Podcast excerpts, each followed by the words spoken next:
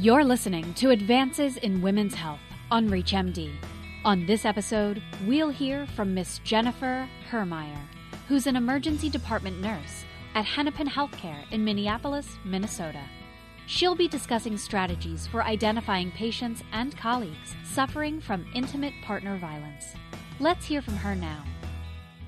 The actual statistics are that one in four women and one in seven men will experience domestic violence in their lifetime. How many show up in the emergency department is hard to say because only about less than 30% will actually seek care for injuries. They may also be presenting a different story for their injuries as telling us, I fell off a ladder when actually it was their partner.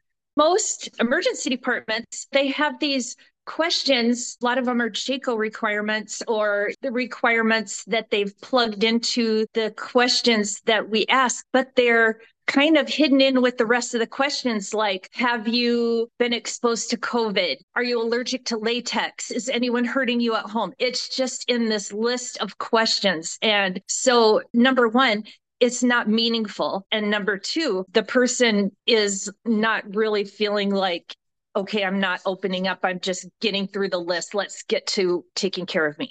So, a better approach would be to ask questions like Is there anyone in your home or in a relationship with you that makes you feel uncomfortable on a daily basis? Is there someone who makes you feel uneasy?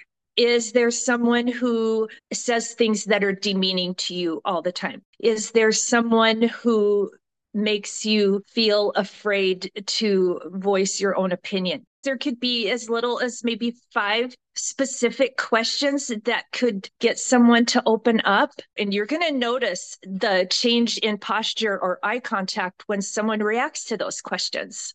Things that people notice in colleagues are changes in their behavior, changes in how they interact with their coworkers. You might notice things like they might be stepping away to take phone calls a lot. They might seem tired. They might be missing things. Their documentation might be not up to what it should be. Maybe take that person aside and say, Hey, I've noticed something seems off. Is everything okay? If there's ever anything you want to talk about. I'm here to listen, and this is a safe space. Nurses specifically are three times more likely than the general public to be involved in a intimate partner violence relationship and healthcare workers in general three times more likely i had been contacted by a nurse manager in North Carolina, they are implementing a peer program in their hospital specifically for domestic violence in their staff because they say that nurses or even physicians are more likely to go to a coworker rather than to call a hotline or something. And so they're trying to make it like a peer program where there would be rotating people that you could go to. So it would be like a different person, a different specialty. One week it would be a nurse on like an ortho floor. Another week it would be maybe a x-ray tech in the emergency department people that volunteered to be the safe person to either talk to to provide resources or just listen so, as far as dealing with our coworkers and professionals that may be in an intimate partner violence relationship, we have a long ways to go. Especially being healthcare workers, we may have the stereotype of the patient that is stuck in a relationship